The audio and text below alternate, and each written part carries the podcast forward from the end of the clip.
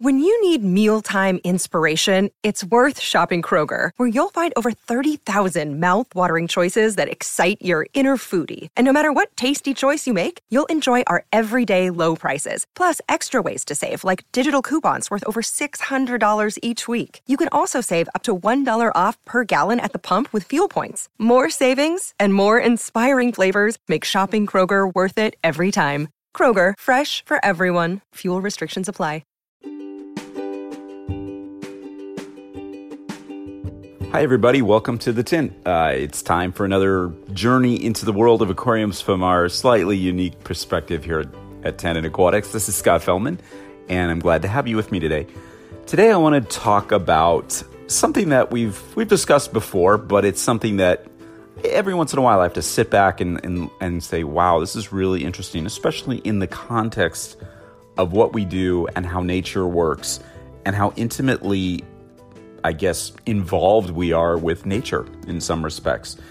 Now, the most interesting thing about the botanical style aquariums, particularly from the perspective of, say, an aquascaper, are that they're not what we'd call static systems. In other words, almost from the minute you set them up, they begin changing, evolving, as we like to say. Not unlike planted aquariums in, in many respects, purely botanical style aquariums are really highly dynamic and they look slightly different each and every day, as anyone who's ever kept one of these systems can tell you. Now, sure, the permanent hardscape, the wood, the rocks, if you use them, aren't going anywhere typically. They're not changing much, with the exception of maybe recruiting biofilms and perhaps a little patina of algae over time. However, by and large, the rest of the scape, the leaves, the seed pods, the twigs, etc., starts to soften, break down, yeah, again, recruit biofilms, and you know they're moved about by the current and the activities of the resident fishes.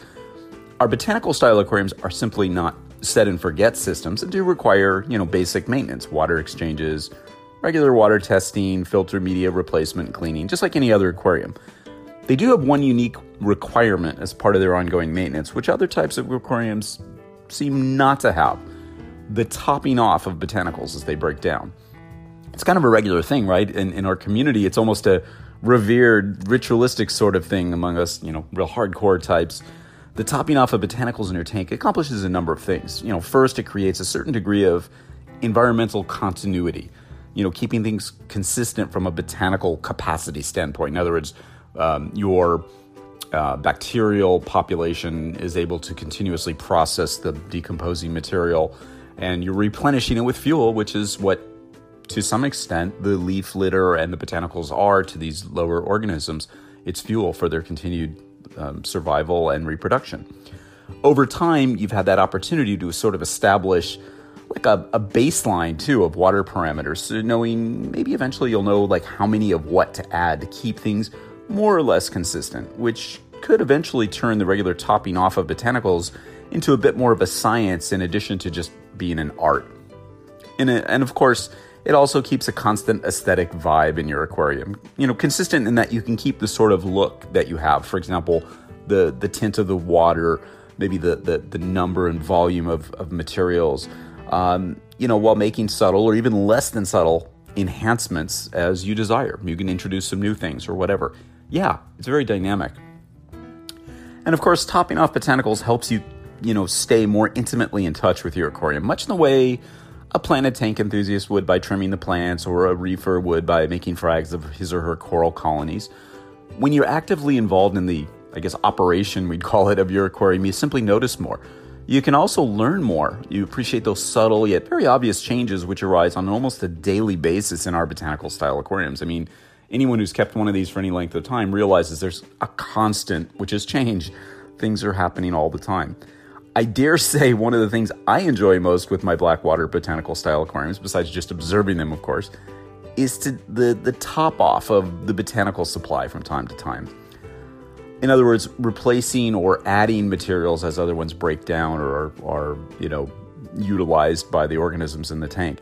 I feel that this not only gives me a sense of sort of actively participating in the aquarium, it also provides a sense that you're doing something that nature has done for eons, something very primal and very essential. Even the prep process is actually engaging. Think about the materials that accumulate in natural aquatic habitats and how they actually end up in them, And then it makes you, you know, think about this in a very different context, a more holistic context that can make your experience that much more rewarding. In my opinion, botanicals should be viewed as consumables in our hobby, much like we would activated carbon, filter pads, even food. They simply don't last indefinitely. Nature does its own version of this topping off process, too, of course. Many bodies of water which meander through those jungle streams and rainforests are constantly being restocked with leaves, seed pods, branches, and other botanical materials from the surrounding vegetation. Some of which are knocked in the water by, you know, weather, wind, or animal activity, whatever. Depending on the velocity of the water current, its depth, they may aggregate right where they fall or be gradually redistributed downstream by the currents. Now, interestingly, in places like the rainforest streams of Amazonia, uh, biologists have actually observed what they, what they call floating leaf litter beds, which hold together for quite a long time, almost becoming known features in the aquatic topography of the Igarape and streams of the regions. This is really interesting. So, imagine, if you will, a sort of a classic submerged leaf litter bed in Amazonia comprised of a variety of leaves and branches, twigs, seed pods, and other botanical materials yet it's floating on the water surface, extending as much as a few feet or, you know, a meter or two under the water. So what you get is a fairly deep layer of plant materials colonized by fishes and other creatures which forage on that macroinvertebrate life found in these complex assemblages. You might even find creatures that consume the leaves, you know, the, the insects and even some fishes that rasp at uh, um, wood and, and, and, and plant byproducts that are floating in the water. Very interesting stuff. Biologists call this an ephemeral habitat uh, because it's a transi- transitory or sort of a temporary uh, habitat that slowly breaks apart, despite the fact that it might be years before this actually happens. Okay, so it slowly breaks apart over months and months. Interesting.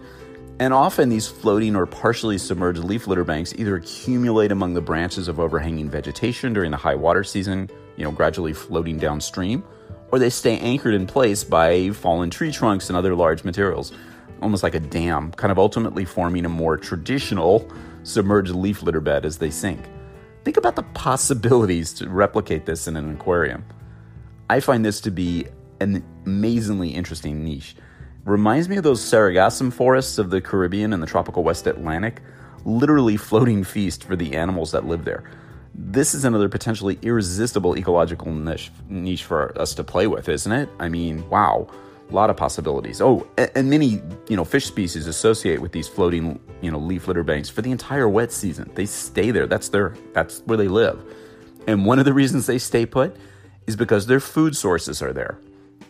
In fact, there's a species of, uh, I guess for want of a better word, water bug or water insect, Weberellia rhomboides, is found almost exclusively in these floating banks, and it attracts a large number of insectivorous fishes uh, like characins, catfishes, knifefishes, and others that come there to eat the abundant food.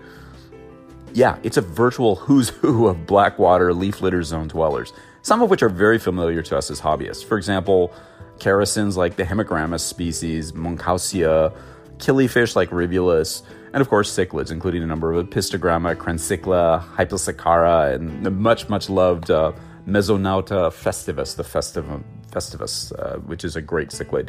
Can you imagine how this would make a really interesting theme for an aquarium? yeah, I'll bet you can. I know I can. How would you do this? Well, you probably want a fairly shallow, wide aquarium, and you'd probably filter it with an outside power filter or canister filter with the return positioned, you know, in such a way as not to, you know, totally disturb the surface.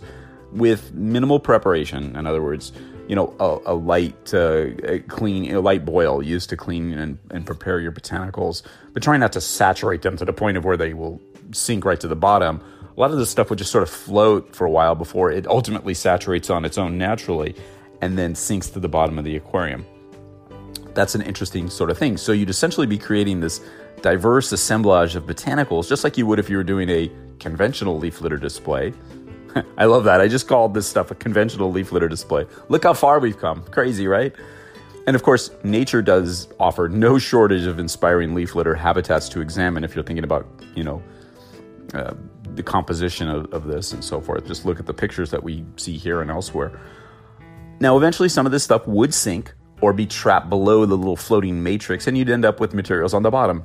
Okay, cool. That's fine. It would transition naturally to a more conventional botanicals on the bottom display. So, this is essentially an ephemeral display transitioning from a floating leaf litter bed to a submerged leaf litter aquarium. How freaking cool is that? Of course, you could probably keep it going by replacing the leaves and such as you would, anyways, right? And have things floating continuously and some sinking. You know, and as even if you do this with wood, for example, as the wood becomes submerged, you let it do its thing and just, you know, maybe replace. Uh, a piece or two. You could use light pieces of driftwood and let them slowly saturate and sink over time. That could take a long time, but that's what happens in nature. Okay, I digressed quite a bit, but you know what else is new? Back on track here. The point is, wild habitats are constantly evolving. They're accumulating new materials and they're creating new physical habitats for fishes to forage among. New food sources, new chemical and energy inputs are really important to the biological diversity and the continuity of the flooded forests and streams of tropical ecosystems. Falling leaves and botanical materials accumulating, decomposing, and being redistributed by natural forces is a constant process. It helps to enrich the overall habitat for so many different organisms. The ecodiversity and productivity of mangrove habitats, like many habitats in which leaves and botanical materials accumulate underwater, is remarkable. And the phenomenon, of course, is not limited to mangrove uh, to mangroves or Amazonian forests, but let's talk about mangroves for a second. I've seen this phenomenon of leaves dropping naturally and supplemented by me as well in my, you know, mangrove inspired brackish water aquarium that I've had running for about a year and a half or so. I'd say a lot of this type of evolution occurring almost daily. It's truly a dynamic aquarium uh, for fishes. Perhaps one of the more completely functionally aesthetic aquariums I've ever built in, or at least built in years this brackish water tank really put that functional, you know, a process thing front and center to me. It gives, gives me a ringside seat on an evolving brackish water microcosm. It's really interesting. Leaves fall, they break down, and they become a food resource and a physical shelter for the fishes and the animals that reside in the aquarium, just like they do in nature. And of course, the idea of botanicals accumulating in our aquariums, impacting both the biological diversity and the function of them, it's a big part of what the excitement of the botanical style aquarium is all about. It's not just the unique aesthetic, aesthetics, right? It's the function that they bring and the possibilities that accompany them. And now we're at a phase where enough people have gotten through the will this kill my fish kind of part of the equation, and we've moved to the how can I facilitate maximum benefits to my fishes with a blackwater aquarium? The point of all this stuff is that botanical style aquariums we love so much are truly dynamic environments. They're constantly changing and constantly evolving, much like they do in nature.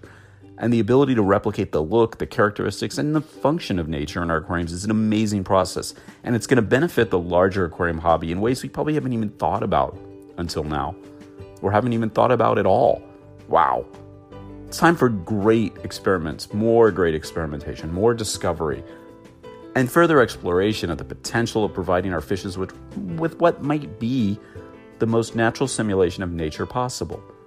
It's truly an exciting time to be in the hobby, especially in our little sector. And yeah, you are right in the thick of it with me. So stay inspired, stay involved, stay excited, stay creative, stay observant, and always stay wet. Until next time, this is Scott from Tannin. Thanks again for stopping by and spending part of your day with me. I look forward to seeing you on the next installment of The Tint.